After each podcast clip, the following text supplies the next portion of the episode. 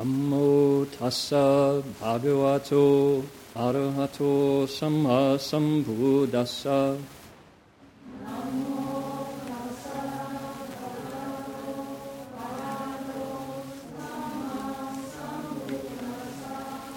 Homage to the blessed, noble, and perfectly enlightened one.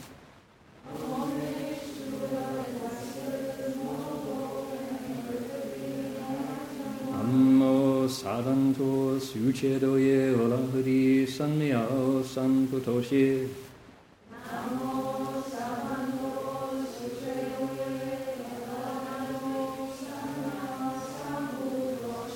无，上甚深微妙法，百千万劫难遭遇。我今见闻得受持，愿解如来真实义。The unsurpassed, deep, profound, subtle, wonderful Dharma in a hundred thousand million eons is difficult to encounter. Now that I've come to receive and hold it within my sight and hearing, I vow to fathom the thus come one's true and actual meaning. Venerable Master, Dharma friends, welcome to our Sutra lecture tonight. Uh, we are still here. The, uh, it is the day of the rapture, uh, May 21st, here in 2011. And uh, I must say there was an eerie moment about uh, 35 minutes ago when we were meditating, and we had a 3.2 earthquake happen right here in the Bay Area. Those of you who were in your cars didn't know that. We who were meditating uh, had a moment of, uh oh, he's late. It was supposed to be six, and now it's seven, but it happened at seven. Anyway, so that was a moment of uh, moderate excitement for the meditators.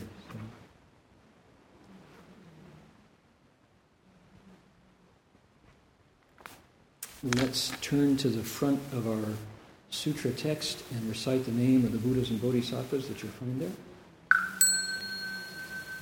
Namo Da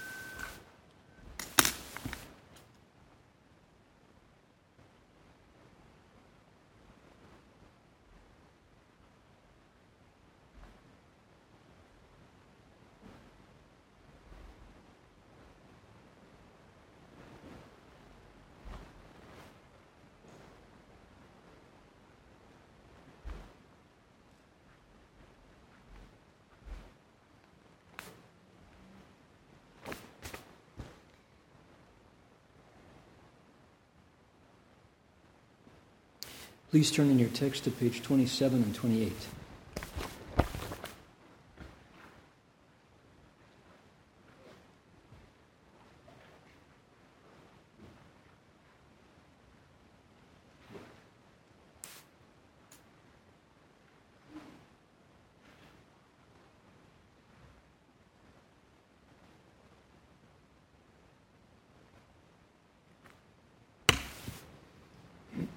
We're down at the very bottom of page 27.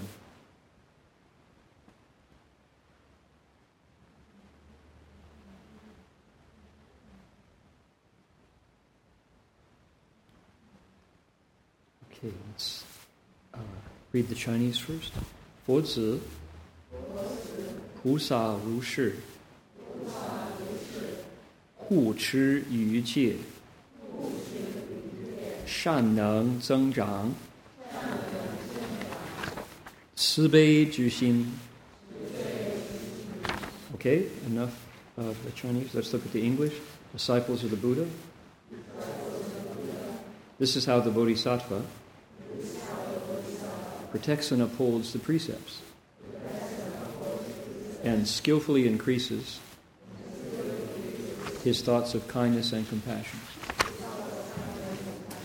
Okay, this is the uh, second ground of the Ten Grounds chapter of a sutra called the Flower Adornment, Flower Garland Sutra.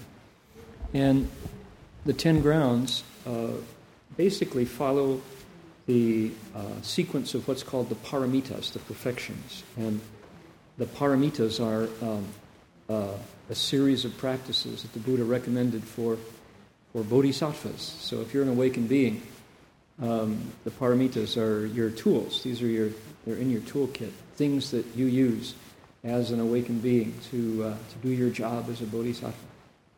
And uh, they, it's a familiar list for people who study the Mahayana, the northern tradition of Buddhism. And uh, they begin, it begins with giving. And the second one is precepts or morality, ethics, the way you behave as a, as a person, your character. And now we're on the second ground. And so the second ground has to do with the uh, precepts and character, morality. So um, that's why our text refers to the Bodhisattva protecting and upholding the precepts. So, as we're coming to the end, as you see, we're nearly at the end of the second ground. And this is all about the, um, the ten, in this case, the, the precept part talks about the ten evil deeds, the ten whole, unwholesome behaviors Another way to translate evil deeds. If evil deeds sounds too heavy, you can say the ten unwholesome behaviors.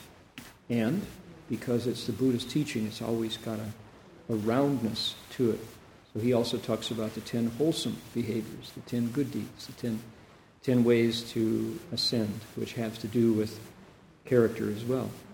That's what we've been studying from every angle and praising the ten good deeds and warning about the ten unwholesome behaviors, and, and uh, then giving us two rewards, two retributions for each of the ten unwholesome deeds. If you recall how uh, concrete those were. For example, uh, the first one, the, the unwholesome deed of taking life, of forcing the spirit, the soul, the awakened nature out of a body before it, its life comes to an end naturally. That unwholesome deed, says the Buddha, um, brings about two kinds of retribution if you come back as a human. One is that you yourself will have a short lifespan. Two, you'll have a lot of illness.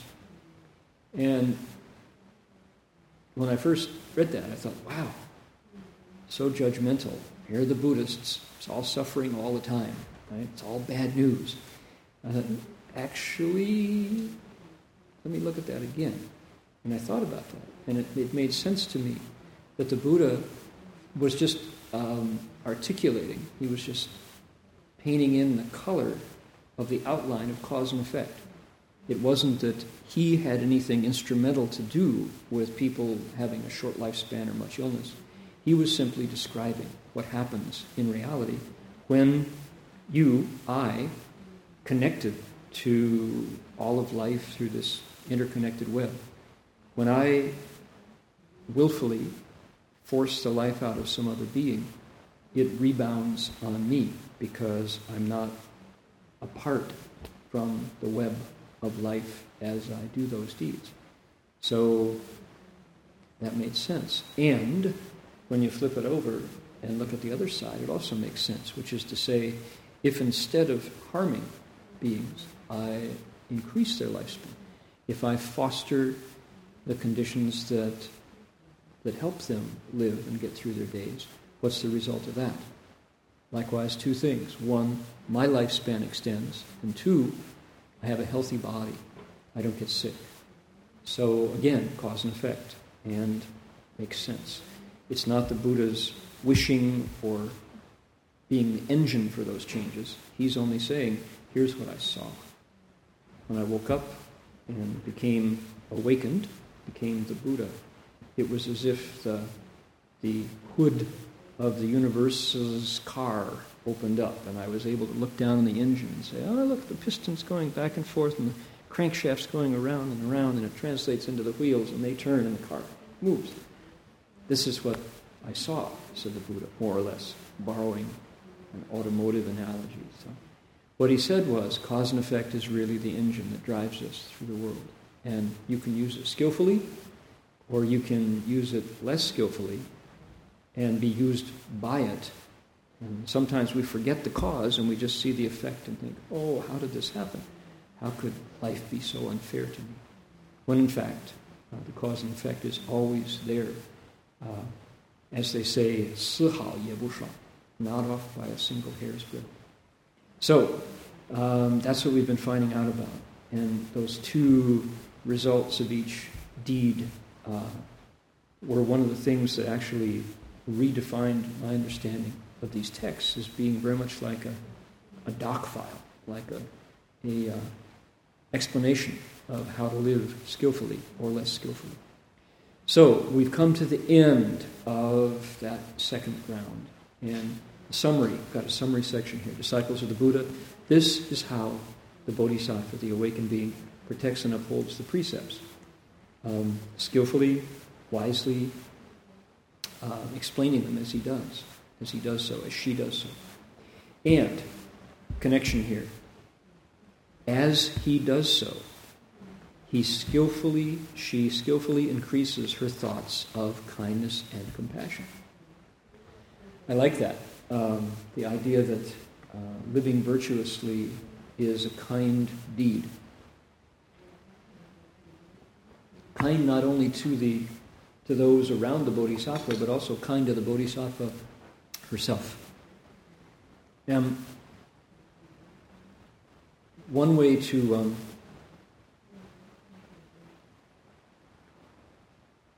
one way to, to look at the precepts is to say, um, let's look at the, the first five that um, are the basic Buddhist moral guidelines killing, stealing, sexual misconduct, lies, and intoxicants. Five um, actions to restrain, said the Buddha, if you want to get to the second step, which is a concentrated mind. So, killing harms my connection to life. Stealing harms the materials that support somebody's life the, the stuff that we need to get through the day the food, clothes, medicine, shelter. If, if you steal, if, if I steal, then I've deprived somebody of the supports of their life. So I'm harming them and my connection to material, my relationship with the world, the physical world around me, is harmed. Three, the third one is sexual misconduct, which is talking about relationships. If I uh, go wrong with sexual misconduct. The classical way is adultery. That is to say, outside of my own vows, I interfere with another couple's vows. Then um, I've harmed their relationships. The result is, in my relationships, there are obstacles. There's a, a fundamental tear in the integrity, in the, the trust. And that is a, that's a harm to self and others. At the time, it seems like uh, the thing to do, and immediately um, there's a, a, a, tear in the, the fabric. The fabric has been torn of the, the knitting together of relationships, that balance of respect and self respect. So the fourth one is honesty. And when we lie, we cheat others, we misrepresent, we hide, we cover. Um, and at the same time, we distort our relationship to our own mind so that when it's time to see the truth, there's a, a wave, there's a dis- distortion in the mirror of the mind. So again, harming self and others. Then dis, uh, the, the last one is intoxicants. And the idea is when we distort our minds with what are called substances these days, either be alcohol or drugs, whatever, we um, harm ourselves fundamentally. The, the fifth one, it's not as easy to make the case that you're harming others when you use intoxicants. But uh, certainly the, the harm to self is clear. Think about cause and effect. Um, in any case, no matter whether we're intoxicated or stone sober, we're responsible for the decisions we make. Cause and effect is always working. If we do, if we make a decision when we're clear, then we have a better chance of choosing wisely between the choices. When we make the decision and our mind is uh, polluted by alcohol or dope, whatever it might be, um, then we still have to make choices and we're responsible for the choice that we make, sober or drunk. So, which choice do you want to be responsible for? That's, that's, the, um, that's the way the Buddha described intoxicants. At no time is he shaking his finger and saying, bad and wrong. You're, you're drunk. You're stoned. Bad, bad, bad.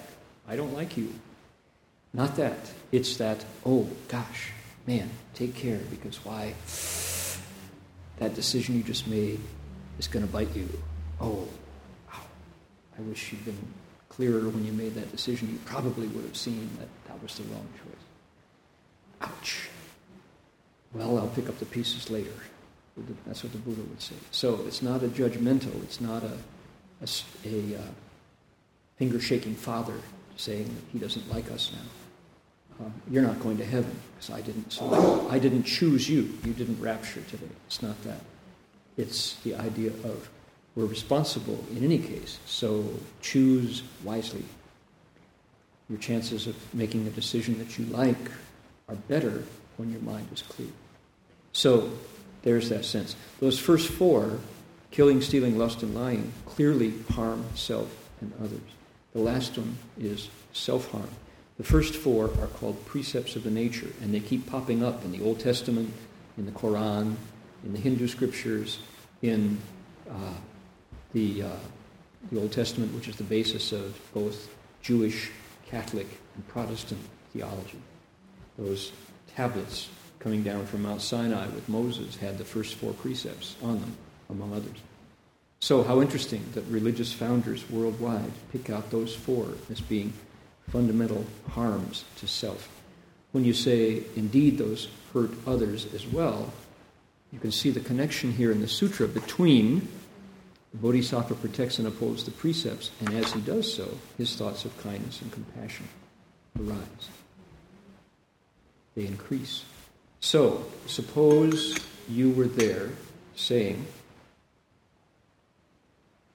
Here's my opportunity to kill, to steal, to be promiscuous just because I wanna, or to lie. But I see that as I do that, I'm going to be hurting and responsible for bringing pain to the person who I killed, stole from, cheated on, or lied to, as well as myself. Seeing the ripples that go out into the fabric of the interconnection at each step is an extra caution. It's a way to go, mm, maybe if I just take a deep breath and sit still and refrain, just the absence of those ripples going out can be good. And indeed, this text, this second ground, talked about refraining from killing, stealing, lusting, lying, and the other six evil deeds as a good. Simply by not doing the evils, we're contributing to the, to the good in the world. So, interesting perspective of taking responsibility for the sum total of the goodness in the world with every act. Um, it's not imagination, it's not goody goody, it's not altruism, warm and fuzzy. From the Buddhist point of view, it's a fact. We're connected, so act as if every word counted, because indeed it does. All right. Um, somebody was, there's a Facebook initiative to get a class action suit against poor Reverend Harold Camping, poor old fellow, 89 years old, the man who worldwide told us that the world was going to end today. Class action suit because he was acting as a terrorist for the people who take him seriously. So, now, mind you, the day is not up, but it was start, supposed to start his prediction. Poor old guy, he's a local fellow, 89 year old minister who truly, truly, truly believes in, in what he is saying. I'm sure he's, he would not say so carelessly, casually. He felt from his point of view that he was giving us enough warning. But it was supposed to happen in New Zealand, because that always, you know, when they do the New Year's thing, New Zealand, Australia get it first, and then it rolls around. Didn't happen there. Didn't happen in Australia. And if you're watching on Twitter, every country was checking out, you know. Didn't happen, didn't happen, didn't happen around the world. And it got to us in California at 6 p.m. and it didn't happen. Poor guy. So there were, uh, along with the class action suit, which is snarky and mean spirited, you know, um, there was also some very uh, kind hearted ministers, preachers, reverends in Oakland who said, you know, we need to do some pretty serious healing of the folks who absolutely believed and who didn't get their didn't get their rapture. What about the ones who quit their jobs, sold their houses, got ready, you know, put on their best? What do you wear to the rapture? Especially when you're lifted bodily up to heaven you have to leave your clothes behind. How do you prepare for that? So it looks like it didn't happen. And the poor guy, this is the second time he's been wrong. Is it too soon to call it like an election? Can we call it call it for Al Gore this time? Didn't happen? Did it happen? Did it not happen? Doesn't look like it happened. Although we did have a 3.2 earthquake at 17.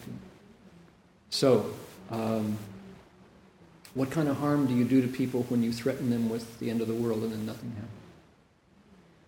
There are people who say, "Well, I never took him seriously to begin with." What if? Right? What if? This is a absolutely serious man who did his best to warn us that something was going to happen and didn't. And if I warn you that you're going to get indigestion if you eat, you know, a quart of ice cream, that's one thing. But if I warn you that the world is going to come to an end and you are going to hell and damnation unless you're chosen, that's something else again. Now, in his defense, in his defense, he would correct me and say that the rapture was what happened today, and that um, how many? Three million people were saved today. The end of the world doesn't happen for six months. October is when the lightning and the earthquakes and the plagues come.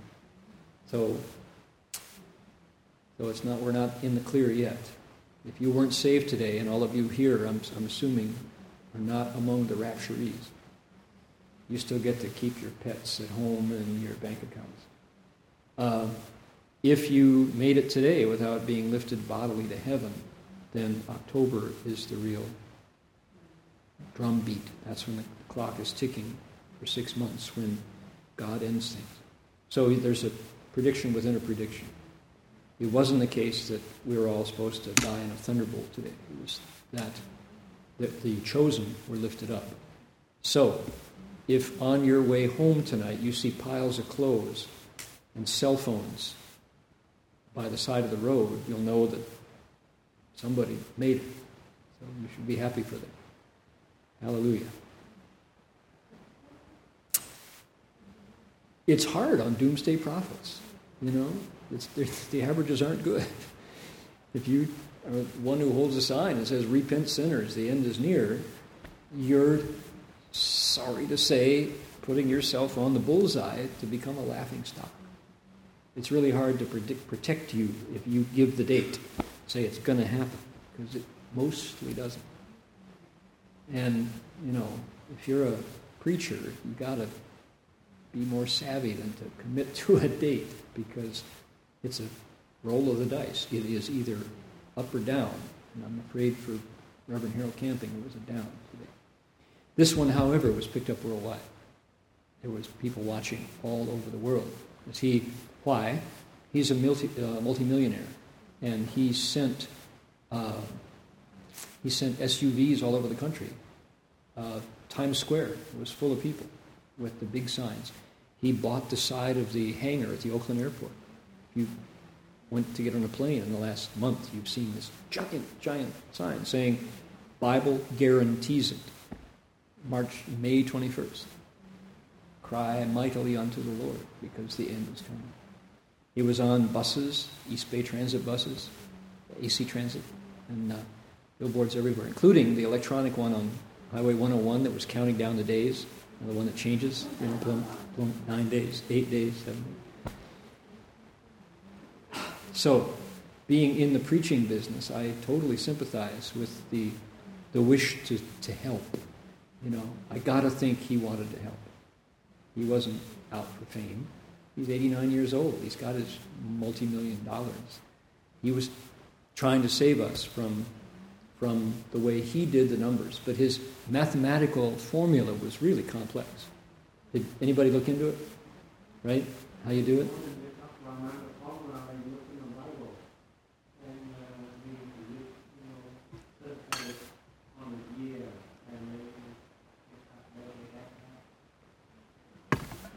Correct.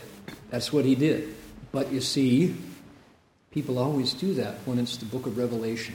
And there's a, the way he did it, Kai, Kai just described as mathematical.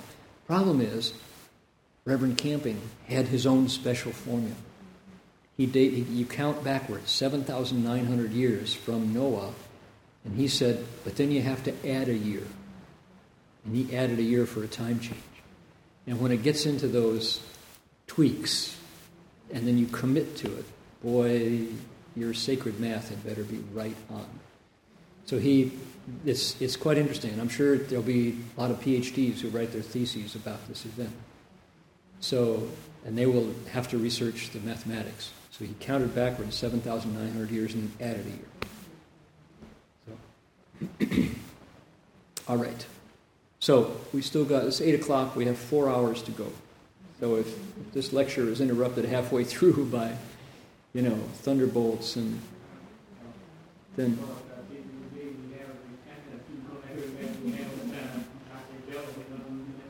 I'm, I'm, yeah, there is a repentance, but I'm not going to take credit for that either, because when I do that, then I stand right beside Reverend Harold Camping and say, We stopped it. I ain't going to say we started it, when it's going to happen, or we stopped it. I am completely aware of the workings of cause and effect. This world did not come about because of one cause, it will not end because of one cause. We are called zhong, sheng, multitude born. We come about because of a multitude of causes. And this world is one of many, many, many. So that's as close as a Buddhist will inch to getting a prediction. When does the world come to an end? When your false thoughts stop. For you, you can be reborn, you can be unborn right at that point. But stopping my false thoughts is very much like going to Strawberry Creek and saying, I command you, stop. Strawberry Creek goes, you know, very happily. So it ain't going to happen. So, however, it is not impossible to stop your thoughts. It's just that I am giving rise, giving birth to thoughts every instant. You know, when your karma, the Buddha was able to, because of his pure karma and his clarity on emotions, he was able to to see to the bottom of his mind with all that water calm and still. And at that point, he stepped out of that flow of birth and death. But um, all somebody has to do to get my thoughts moving is to take this guitar and smash it on the stage. And you'll see the creation of many thoughts on the spot. you know, stop, stop, don't do that. Oh, I am not level and equal when it comes to, to for example, hurting animals. Uh, if you want to push my button, kick a dog, I will respond. You know, whip a horse, and I will, or toss a cat on the freeway, and I will immediately respond with much fire. I don't, I'm not level and equal when it comes to cruelty to small things. Um, and I can get riled up by ignorant politicians voting to give money to rich people at the expense of people who don't have enough to take care of their parents' medical bills. That will push my button too, but we won't go into that tonight. All right, so here's the idea that as the Bodhisattva sees his long conversation about good and evil, um, help people appreciate how precepts are guidelines what happens? His thoughts of kindness, compassion increase. Notice, this is a first, uh, this is a second stage, second ground bodhisattva. His compassion, her compassion, is not full yet. Still on the road. When we get up to the tenth stage, the bodhisattva there has got full, complete. There's no more increasing of thoughts of kindness and compassion. When I read this, um, what stuck in my mind was how these thoughts are growing. It says, it says,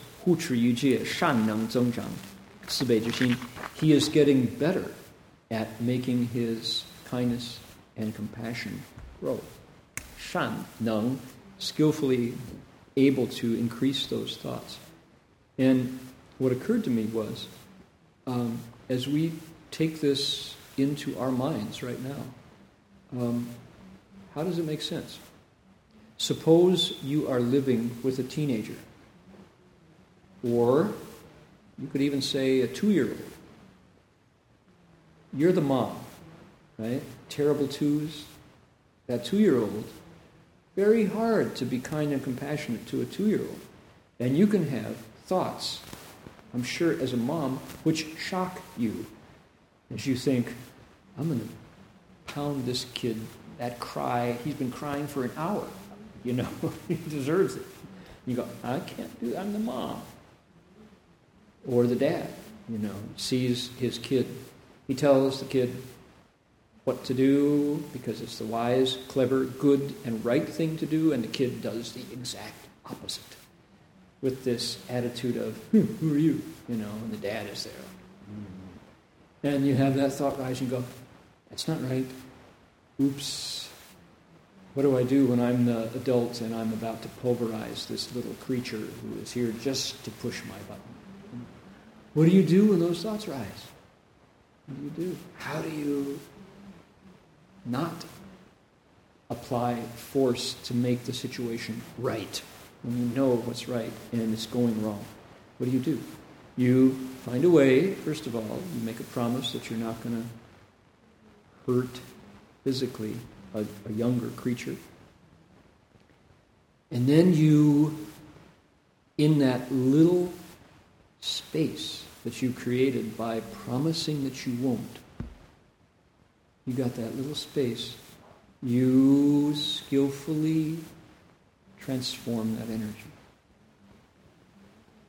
You reclaim it. You own that energy and recycle it. Why? because you have stillness and concentration. You have samadhi.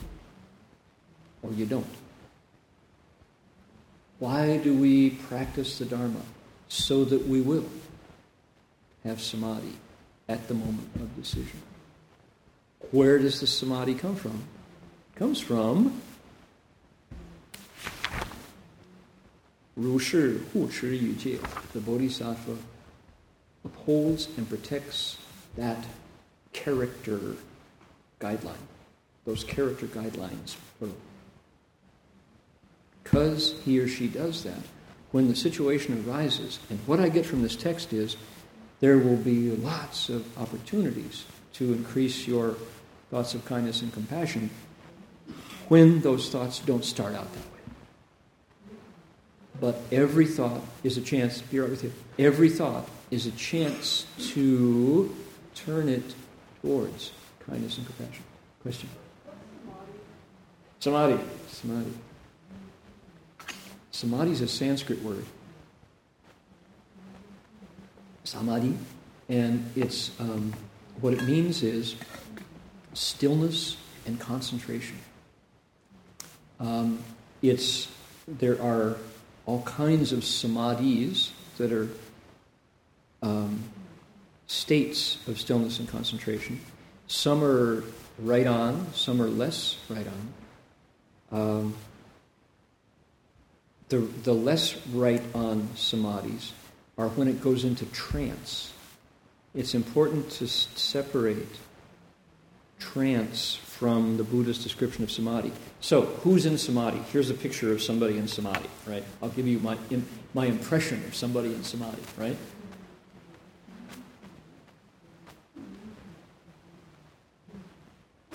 Like that. How am I doing? You all recognize? Good? Yeah? A good, a good imitation of somebody in samadhi? Okay. Now, notice that my eyes are open and I was still breathing. A cat stalking a mouse is an example of a not so good samadhi. We call that a xieding, a deviant samadhi, because the, the cat is waiting for the mouse, right? And as soon as the mouse appears, that's where it goes wrong. Because the purpose of the samadhi was eat. Now, for the cat, that's perfectly natural. For the mouse, I guess it's natural. It's a relationship. But proper, correct, right on samadhi is a stillness of body and mind. Um, the simplest kind of samadhi is one called, uh, in Chinese, it's called uh, Qing An, which means pure, purity and calmness. It's a state where, in the midst of activity, you are focused. Now, some people, some athletes, swimmers, long distance runners, the quarterback Y.A. Tittle from the San Francisco 49ers back in the day. Um, who else? uh, Wayne Gretzky, the hockey player, all described the state where, in the midst of intense physical activity, they entered the zone. Right? You've heard of the zone. And the zone, Y.A. Tittle, who was a fantastic quarterback back in the 50s and 60s, the early San Francisco Giants, talked about a state where he would get the snap, he would fade back, and he said, as he launched that pass out, he could see that football spiraling through space, and he knew as he released it that it was going to wind up in the hands of the end, who was diving for the goal line, caught the ball, scored six points. From the time the ball left his hand to the time it hit the end's hand, the quarterback saw it slowly, kind of like through jello, moving through space, and he knew it couldn't miss the zone. Okay? So, a temporary for Y.A. Tittle, was that samadhi? It's interesting. I can't say yes, I can't say no, but definitely it's an altered state where time and space seem to shift. Okay? The state of samadhi, which is the second of the Buddha's three primary directives character, concentration, and insight. That second state comes from the first step, which is character, precepts. What is it? The Buddha says if we refrain from killing, stealing, going wrong with relationships, lying, and drugging ourselves, when we sit still, and typically samadhi is related to seated meditation, but not always by any. When we do the first step, which is calming our bodies and minds, living harmlessly, increasing our thoughts of kindness and compassion, when we do that, then we sit still. What happens is, if you think of it, there's a good analogy of taking like a flower vase, a clear glass or crystal flower vase, going out and dipping up some water from the, from the sewer, from the gutter, setting it down, washing the leaves and the twigs and the dirt, settle to the bottom. To the bottom has got this little layer of sediment, but the water's all clear. When we let the mind do that, sitting still, down at the bottom, what we discover is we can see our mind at work. We can watch our impulses, watch our habits, watch our desires, watch the ego, watch our low self esteem, watch our pride, our doubts, all these things one by one kind of cross the mind like a bird through the air. Most of the time, when a bird goes by, right, you just kind of see the shadow. But if we had that slow motion vision of Y.A. Tittle, we'd see that bird, you know, making all these subtle, sophisticated motions with its wings, carving through the air. When our minds are calm, we see our thoughts come through just like that. So what? We can choose not to react or to react. Why? Because we have samadhi we have that stillness and concentration in our minds that comes from not killing, stealing, lust, and lying. Now, suppose we do kill, steal, lust, lie, drug ourselves. Sitting there, thought rises up, we totally miss it.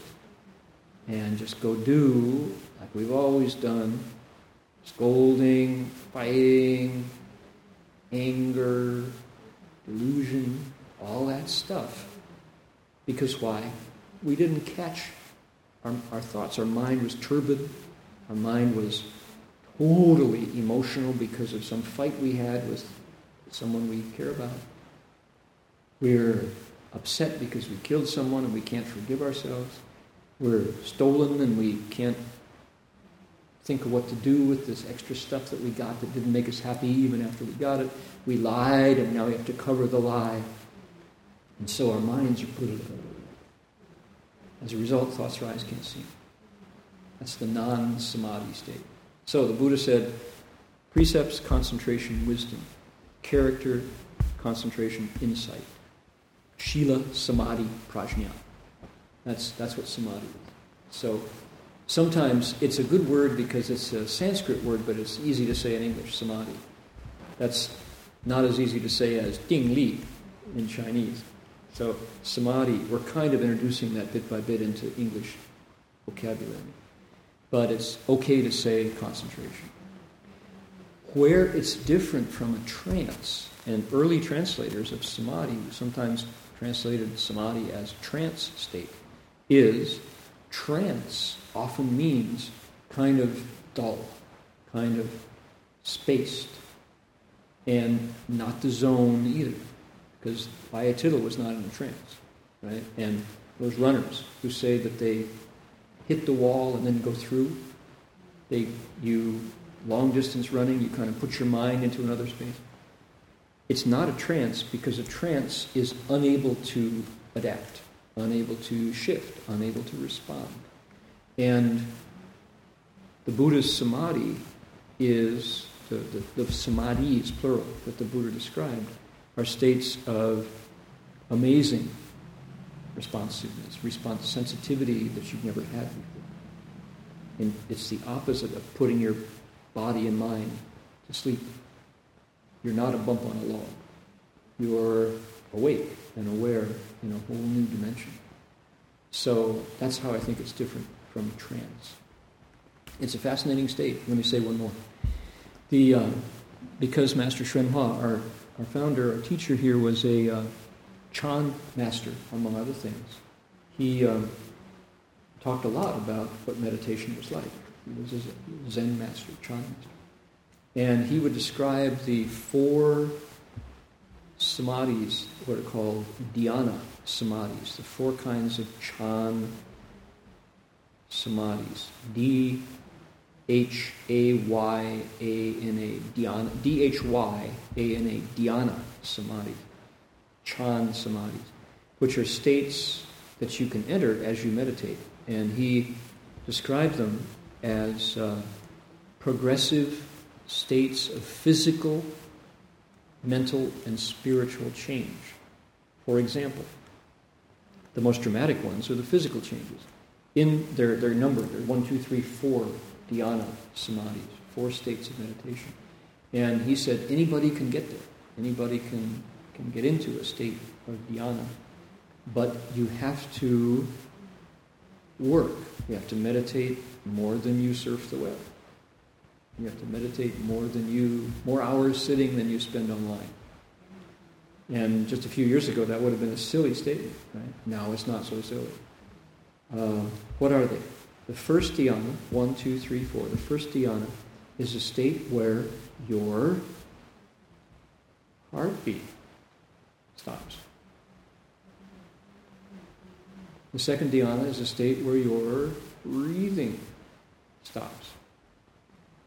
The third dhyana is a state where your coarse thinking stops Subtle thinking is still there. And the fourth dhyana is a state where you go beyond thought entirely. So in Chinese, it's called Li Sheng Xi Le Di, is 出禅。李生喜乐地离开众生所喜欢的境界。The second one, I'll translate that in a minute. The second one is called 定生喜乐地，也是喜乐，可是定禅定就 出来了。The third one is called 离喜妙乐妙乐地，不是离喜那个喜乐是妙乐，离离喜普通的喜欢欢喜已经超过。The fourth one is called 舍念清净地，一切念头就没有。So the first one is called the Shangxi the state of, of happiness that goes beyond any kind of happiness that ordinary people, sense bound beings, can experience. So that first dhyana is a state of incredible happiness. They say it goes beyond sexual pleasure, the pleasures of food, the comfort of sleep, all of those physical states of, of happiness. This goes beyond, it transcends, if you can imagine. So, it's called Li Sheng Di, the state of happiness that goes beyond what ordinary, ordinary means people in their senses can experience. Nice state, they say. The next one is called Ding Sheng Di, the state of happiness, where samadhi, ding, concentration is born, where that concentration arises. And why? Your heartbeat and your lungs have stopped functioning in the old way. You're, it's not that you die, because if your heart beats, stops beating and your lungs stop working, definitely you're dead to medical science, right? Not. Your breathing opens up in a horizontal. You breathe through your skin pores and other ways. Your heart the circulation of your heart circles the way the chi in the acupuncture meridian type chi circles. Different. Okay, so the state of happiness where samadhi is born, ding sheng shi. The third one is called li shi miao le di. It's a state of sublime joy, miao le, that goes beyond happiness. State of sublime joy that goes beyond happiness. They say that the Buddha was in the third dhyana the night that he attained awakening. So his particular samadhi that he, the Buddha himself, the Prince Siddhartha was in as he became the Buddha, was the third dhyana. Li Shi, now though the marvelous sublime joy beyond happiness. So what's that like? Whoa, I'm totally in awe of that. I'd like to know myself. Someday maybe I will.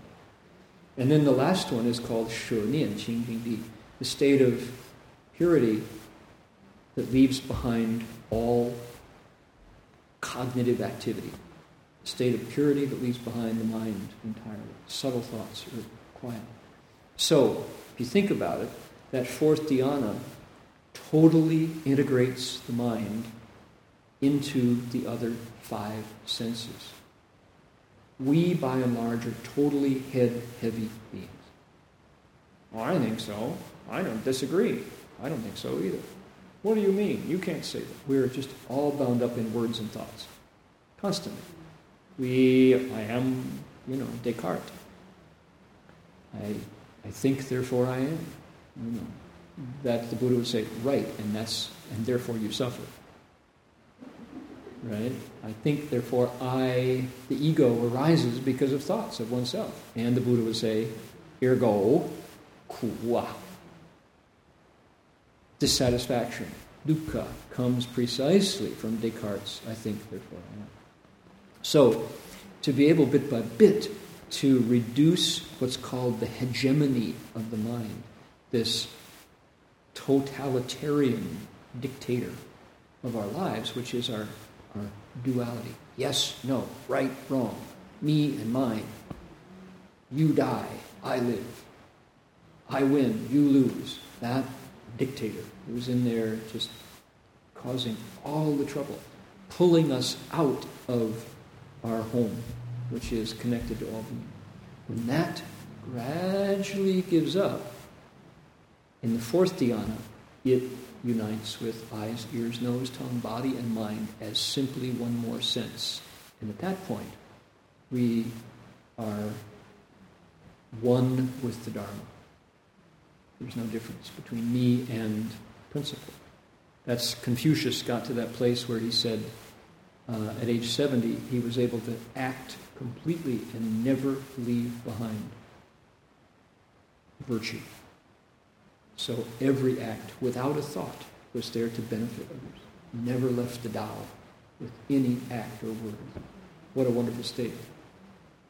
Confucius got to at age 70. It took him all those years to get there.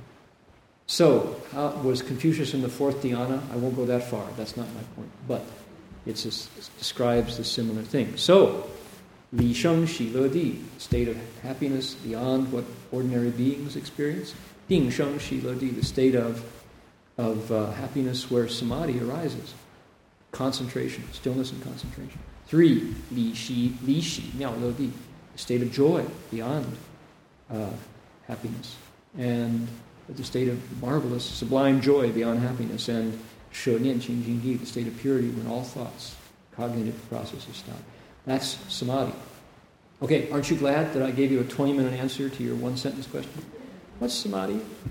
See you next week. this was great. So, in other words, it's a big topic. It's really marvelous. And it's the point, you know, of why did the Buddha say no killing, no stealing, no sexual misconduct, no lies, no intoxicants. Not because the Buddha was out to destroy all our fun. It's not because the Buddha wanted Buddhists to suffer all the time. Not. It's because he said, if you think going to Reno over Christmas vacation is a good time, wait till you get to Samadhi. You'll be glad you learned to meditate because it's worth it. It's way better than pizza in front of the TV. Way better. It's just the cat's meow. So that's samadhi. Now, uh, one more thing to say. What I describe are the four dhyanas. There are other samadhis that are what you call famous samadhis. The four dhyanas are pretty much generic. Master Hsuan said, anybody can enter samadhi, but you have to work at it. And you have to make body, mouth, and mind very calm, pingdeng, level and equal. Mostly we all have these hooks that will, when we hook something, up, we're no longer pingdeng. It's suddenly the big waves. This is great. That's horrible. I love this. I hate that. And when you're ready for samadhi, you don't do this anymore, you do this more. And calm. Things are pretty much the same. If you don't get a chai latte with an extra shot in the morning, it's okay. You can make do with some gaoshan tea, you know, oolong tea. It's the same.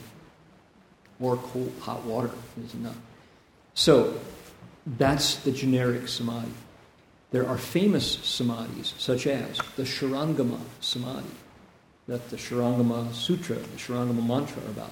The Avatamsaka Samadhi is another incredible samadhi.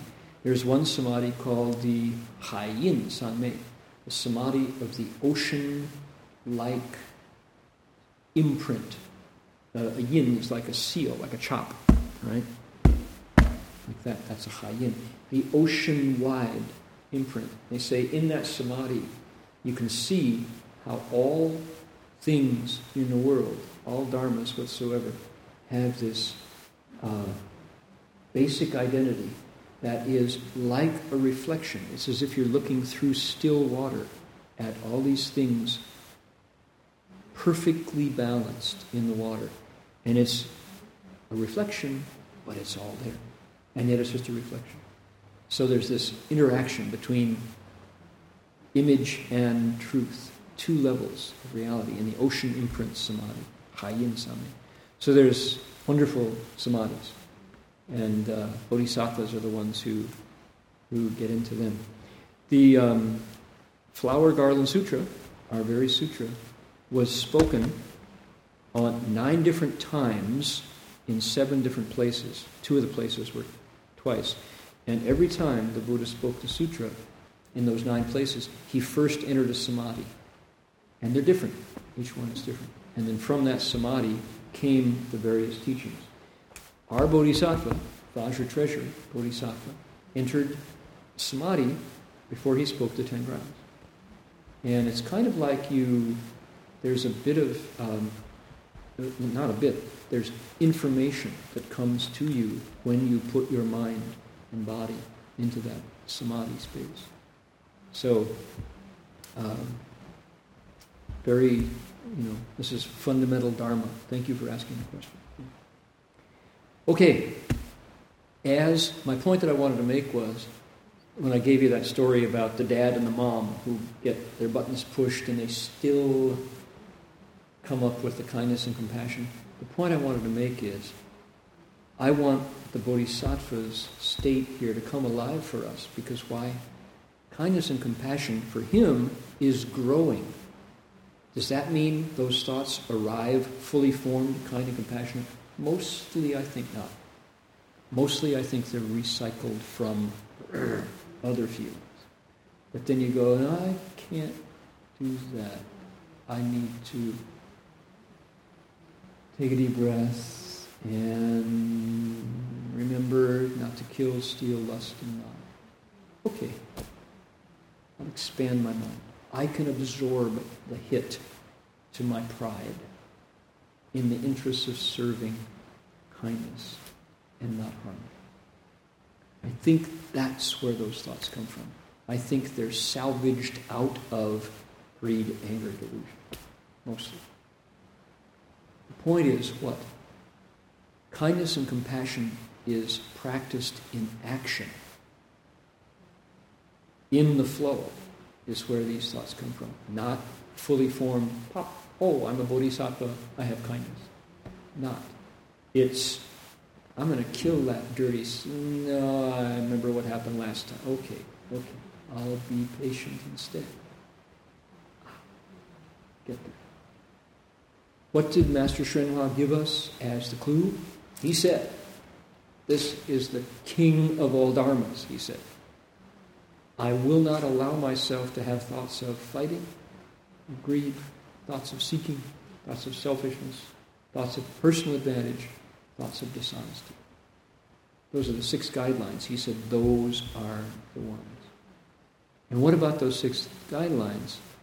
Those are the levers by which we leverage fighting, greed, seeking, selfishness, benefit, and dishonesty. We go, okay, that's my cue. There's my thought. Ah, that's a loser. That's a ringer. I'm going to wait. Good, there's one. These thoughts, what does it say? 增长 it says, shan neng zeng jiang, skillfully, he's getting better at increasing thoughts of kindness and compassion. What does that mean? There's a bunch of thoughts in the bodhisattva's mind that are not kind and compassionate, but he or she is getting good at turning. That's the Dharma that I recognize because why? It's based on us. It's based on the Buddha's experience of being a living being, being a sentient being, which is what? Full of non compassionate thoughts that you are getting better at turning. In other words, give yourself a break when those nasty thoughts come rising up. But catch them and turn them. The Bodhisattva is good at turning, composting recycling those stinker thoughts that are rising up all the time. Bodhisattvas are not born, they are made by people like us who don't let ourselves follow fighting, greed, seeking, selfishness, pursuit of advantage and dishonesty, killing, stealing, lusting, lying, drugging thoughts. If we catch them and turn them, we're on the way. Okay? So the, the non principle is the idea that somehow bodhisattvas are just like that. They're lofty and wonderful. That's nice. Meanwhile, down in the trenches, we are struggling because we're just kind of fated that we just have to go kill and steal and lust. And it's just the way it is. No, not a bit. That's quitting on your resolve to wake up and benefit others. Mostly, I think, our thoughts can be improved. In my case, boy oh boy, those thoughts. I've, I've been um,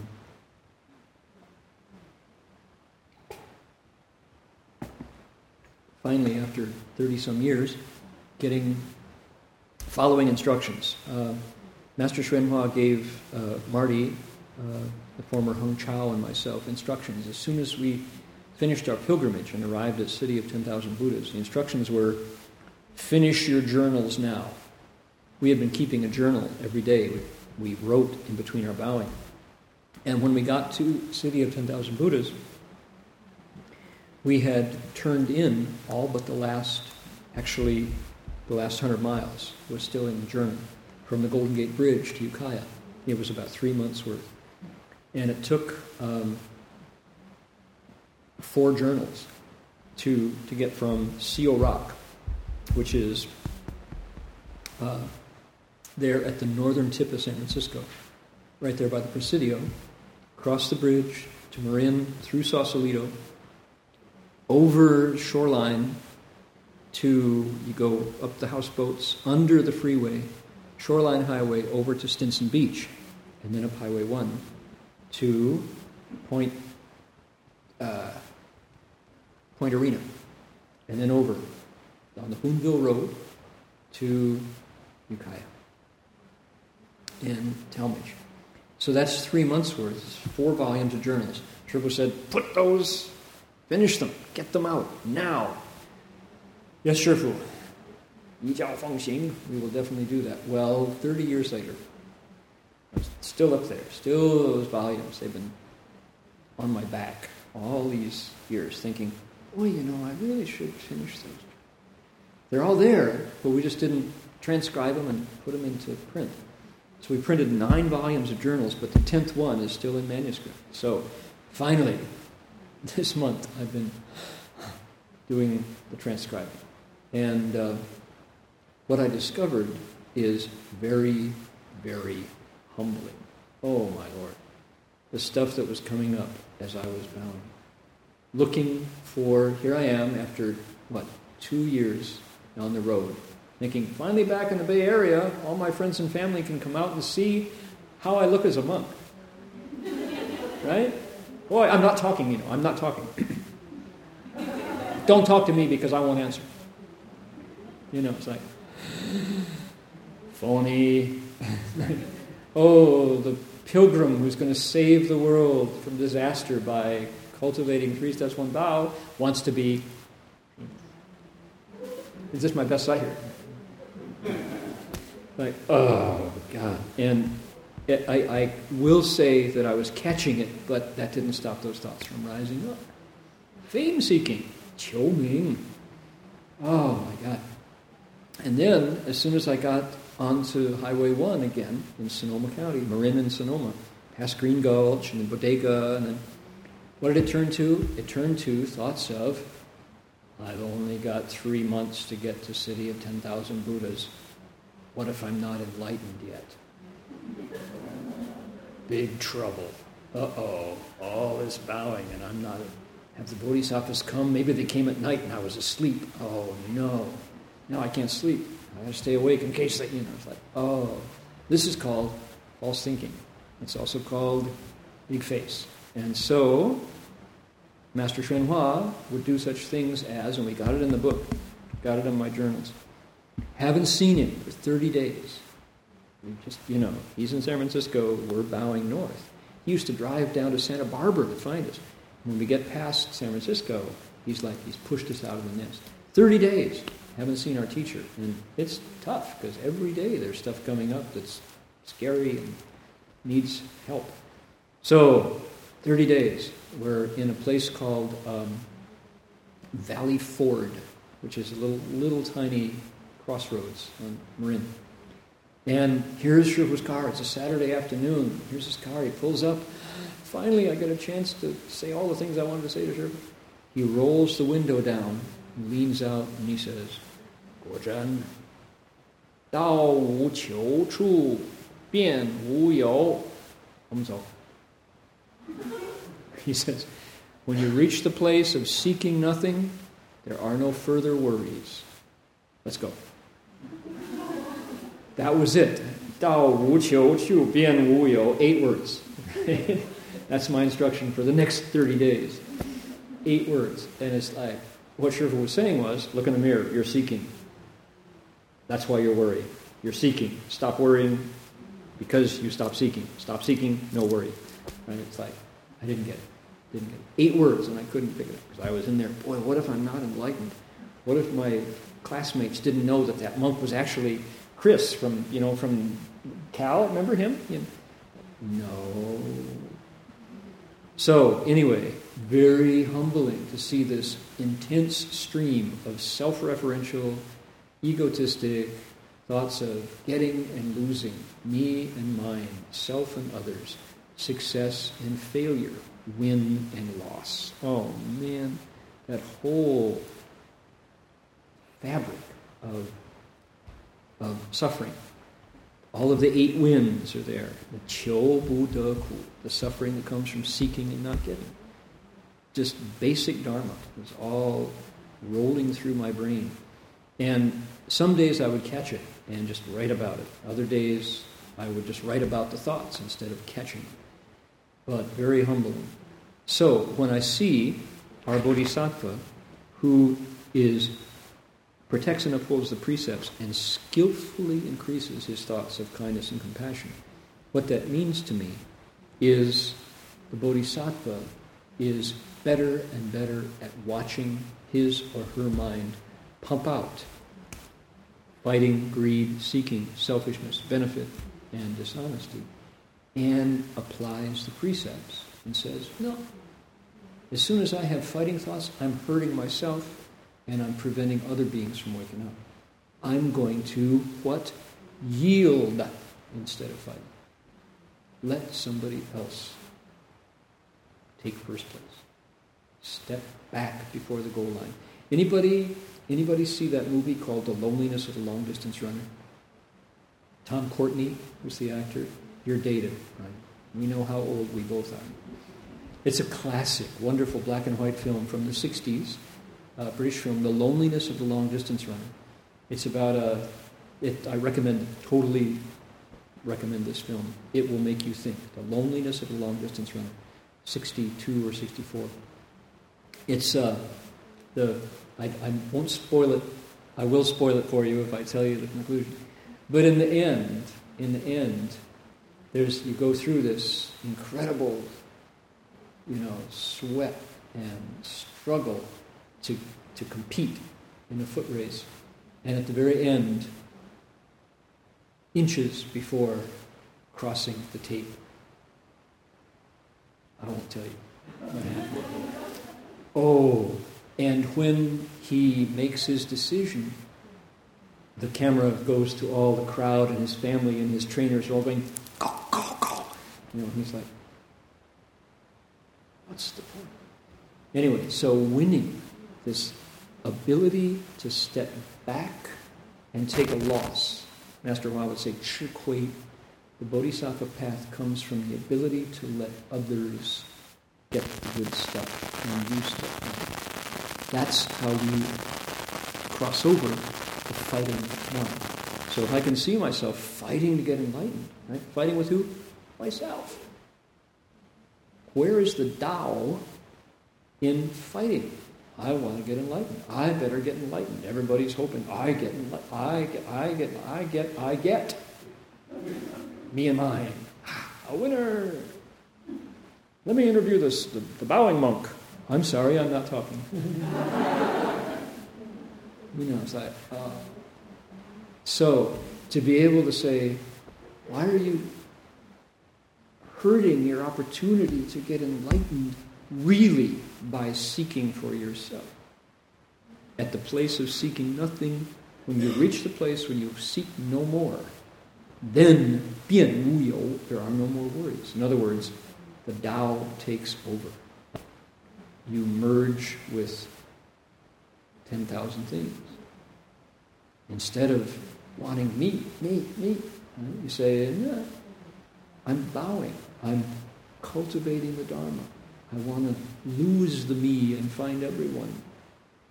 Nope, can't do that because I might lose.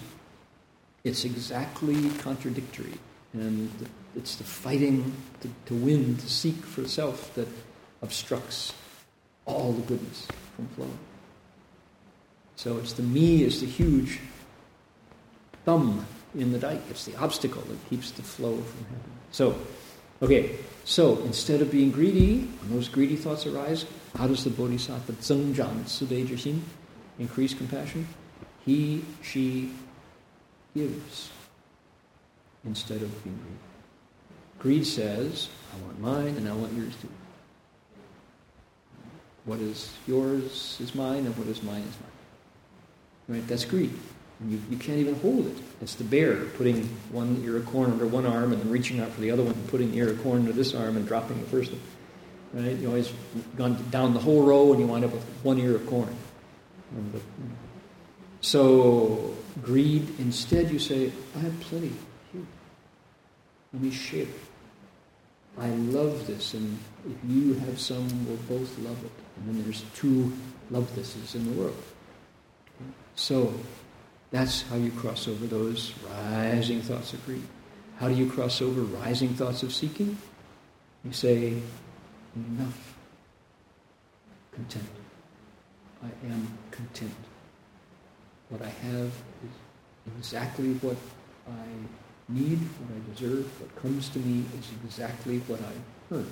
My blessings brought these things here. Content. that doesn't stop us from continuing to do the things that creates the blessings. Doesn't mean that's all you get. It means that what is here now came to me naturally. Anything, says Shifu, that you get by seeking, you don't hang on to. Because it didn't necessarily earn it from planting blessings. If you do the work of benefiting others and making others happy, you can't stop the stuff from coming because you have planted those blessings. Seeking is, I want it, I want it, I want it, I want it, I want it, but you don't do the work to get it. It's merely seeking without actually earning. That's the problem with seeking. Okay, so it'd be easier in the translation if we said merely seeking. We would get that. It would make sense. So you say, no, I'm content with what comes. I'm not so much worried with the harvest. I'm much more concerned with the planting and the weeding. Because if I do the planting and weeding and watering, what's coming will come all by itself. That's the way nature is. So there's a certain amount of wisdom involved in the planting and the weeding. The fourth and the fifth are related. No selfishness and no self benefit. When I see selfish thoughts, that's me, I say, huh, everybody around me thinks they're the center of the universe too. How can we all be the center of the universe? I would rather work for us. Instead of for me, I'm going to put us in the center, expand the measure of my mind. The Chinese phrase is really good, Da Gong Wu You're going to be public spirited.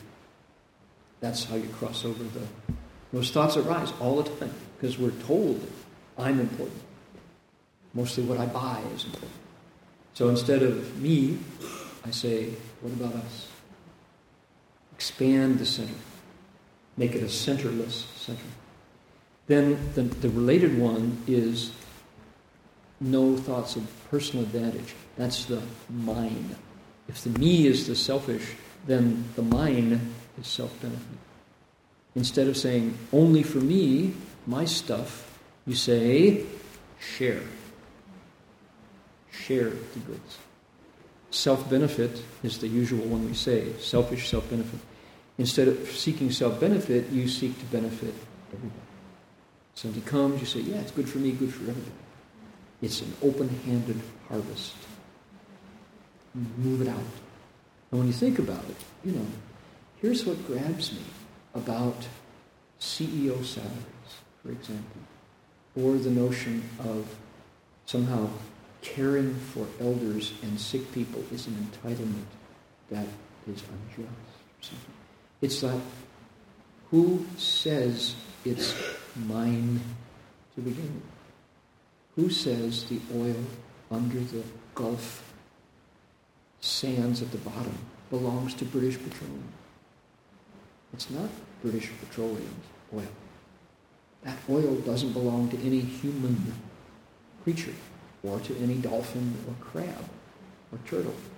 It's a shared resource. We don't own the natural world. That's just humanity at its worst, at its most self benefiting and selfish. That's a lie. Fundamentally, natural resources do not have owners. We share it. Who owns the air? Mm, Google, as soon as it can, will take out a take out a copyright on the air so it can own it for us and share it. We'll have Google Air, right? There's a MacBook Air. Apple's already owned the Air, right? So MacBook Air. But Google Airs, can you imagine? E R R S, Google Air. Um, we don't think about the air as owned by anybody, but we sure pollute it. We abuse it. Who owns water? Well, more and more, water is privatized. So, I'm suggesting that these ideas, these six guidelines, are actual principles. It's the way things are, but ego and greed get in the way. So, instead of fighting, we yield. Instead of greed, we give. Instead of seeking, we practice contentment. Instead of self, we behave selflessly and empty the center. Instead of personal advantage or self benefit, we share. And then the last one is the easiest one to violate, which is honesty. Instead of lying, we tell the truth. So, fighting greed, seeking selfishness, benefit, and dishonesty, yielding, giving, contentment, sharing, or selfless, sharing, and truth. Those are the way the Bodhisattva crosses over, recycles, composts those unkind and compassionate thoughts which are out there to help me and hurt others if needed. Right? Deluded. Wrong, said the Buddha. Misguided. When we see the fact that the self is just a construct, then why are we killing, stealing, lusting, lying, drugging ourselves for something that is just a way of seeing? Fundamentally, I am not this body and mind. But I believe I am, I behave as if I am, and I cause a lot of trouble for myself and others. So when you wake up, what you see is that the basic identity is interdependent, connected to all things. And there is a way to live in that interdependent connectedness that is harmless and that is wise. And the Bodhisattva, because of his or her vows, vows to benefit and to behave as if we saw that connection all the time. The idea that I'm a separate, isolated, autonomous monad, says the Buddha, is wrong seeing. But that's the way the world tells us from the start. From the time we get our name in our mother's womb, we are on the path to thinking that I stop at my skin. This is me. Get out of my way. Right? Hmm. Well, meh, mine, meh. And I'm 35 years old and we're still So the world tells us that's how it is. So the Dharma is this radical unlearning of wrong view and at every step substituting right view. The Buddha, and it's always just enough, not more than you can take, just enough. So here's our Bodhisattva recycling and recomposting those thoughts like mad. Because at a certain point, you realize that, the mind is finite, and the things we learned wrong can be unlearned and replaced with wholesome Dharma. So, um, we got just enough time to go through the next paragraph. And uh, we can because it's repetitive. 佛子菩萨住此离垢地，以愿力故，得见多佛。Disciples of the Buddha, the Bodhisattva who stays on this, the ground that leaves defilement behind, through the power of his vows, perceives many Buddhas. Forget that title. So, through the power of vows, the Bodhisattva starts to see Buddhas. Um, this pattern here is repeated throughout the next nine, the next eight grounds. This is the summary part, and it's kind of a refrain. The Bodhisattva starts to see more and more and more and more Buddhas. And it's because he or she is starting to really remove those impediments to true seeing as the self falls away, the things the self believed to be true fall away in a big piece. And you start to see, uh, kind of like on a mountaintop, when the, the, fog lifts and you realize that you're way up high. And You can see down in the valley and the next mountain. Very powerful. Um, a friend of mine, Al Petteway, is a musician and a, a photographer. Al used to be a photo editor for National Geographic, and he and his wife Amy are uh, fabulous photographers, and they live in the Blue Ridge Mountains um, up over the Swannanoa Valley. And they, um, right now, their house is at 4,000 feet, and they're about to build on a new piece of land that I think is 6,000.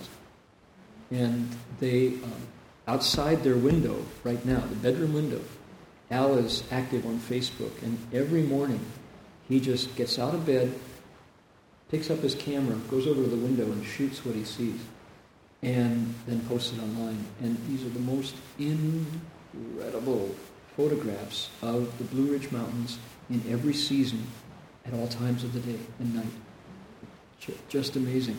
Um, people read the book Cold Mountain about the Civil War novel about Cold Mountain, about the guy. Anybody read Cold Mountain? Yeah. Recommended. Just do it. They made a movie out of it not too long ago. Um, and it's uh, it was the first novel for the author whose name I won't recall.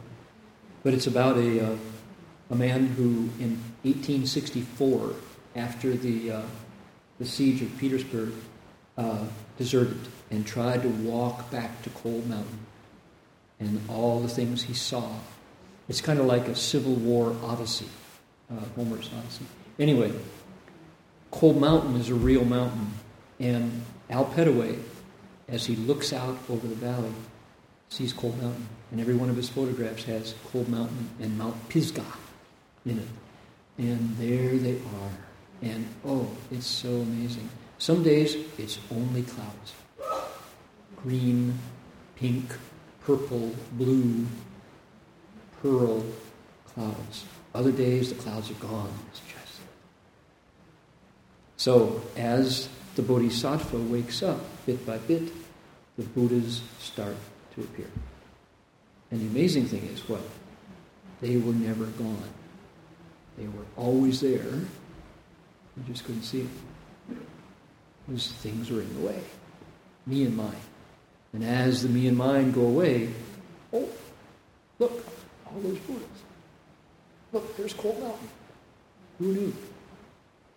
So, okay, there we are. By golly. Questions, comments about all that? We took a long samadhi detour, but I think it was for the best. Not? Let us transfer the merit and virtue.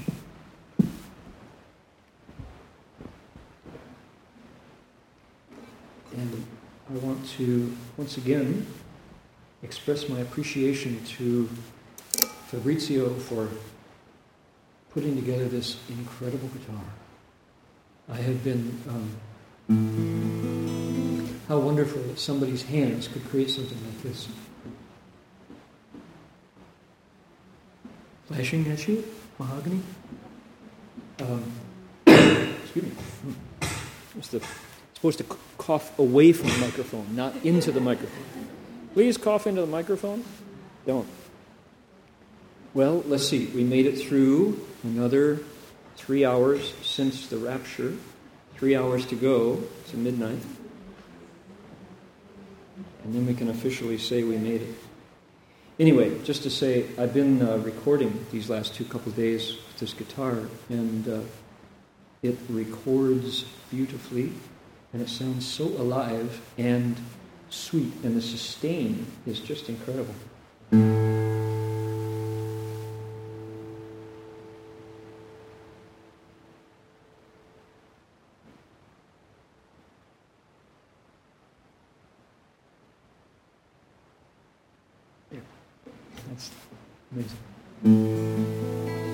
So the dedication is on the uh, back of your songbook. It's also um, the last page of your songbook, also in the sheet, the insert sheet there. Please make a wish. Uh, understand that there are 120,000 folks homeless in Japan to this day. Um, there, uh, the Mississippi floodwaters are flooding over the homes of many, many, many, many poor Cajun farmers as the Army Corps of Engineers opens the levees to save Baton Rouge and New Orleans, which is a good thing to do, but somebody, people's homes are gone. So they're going to be impacted the rest of their lives by that. So please send out the goodness and increase the positivity in the world. Hope that it benefits all.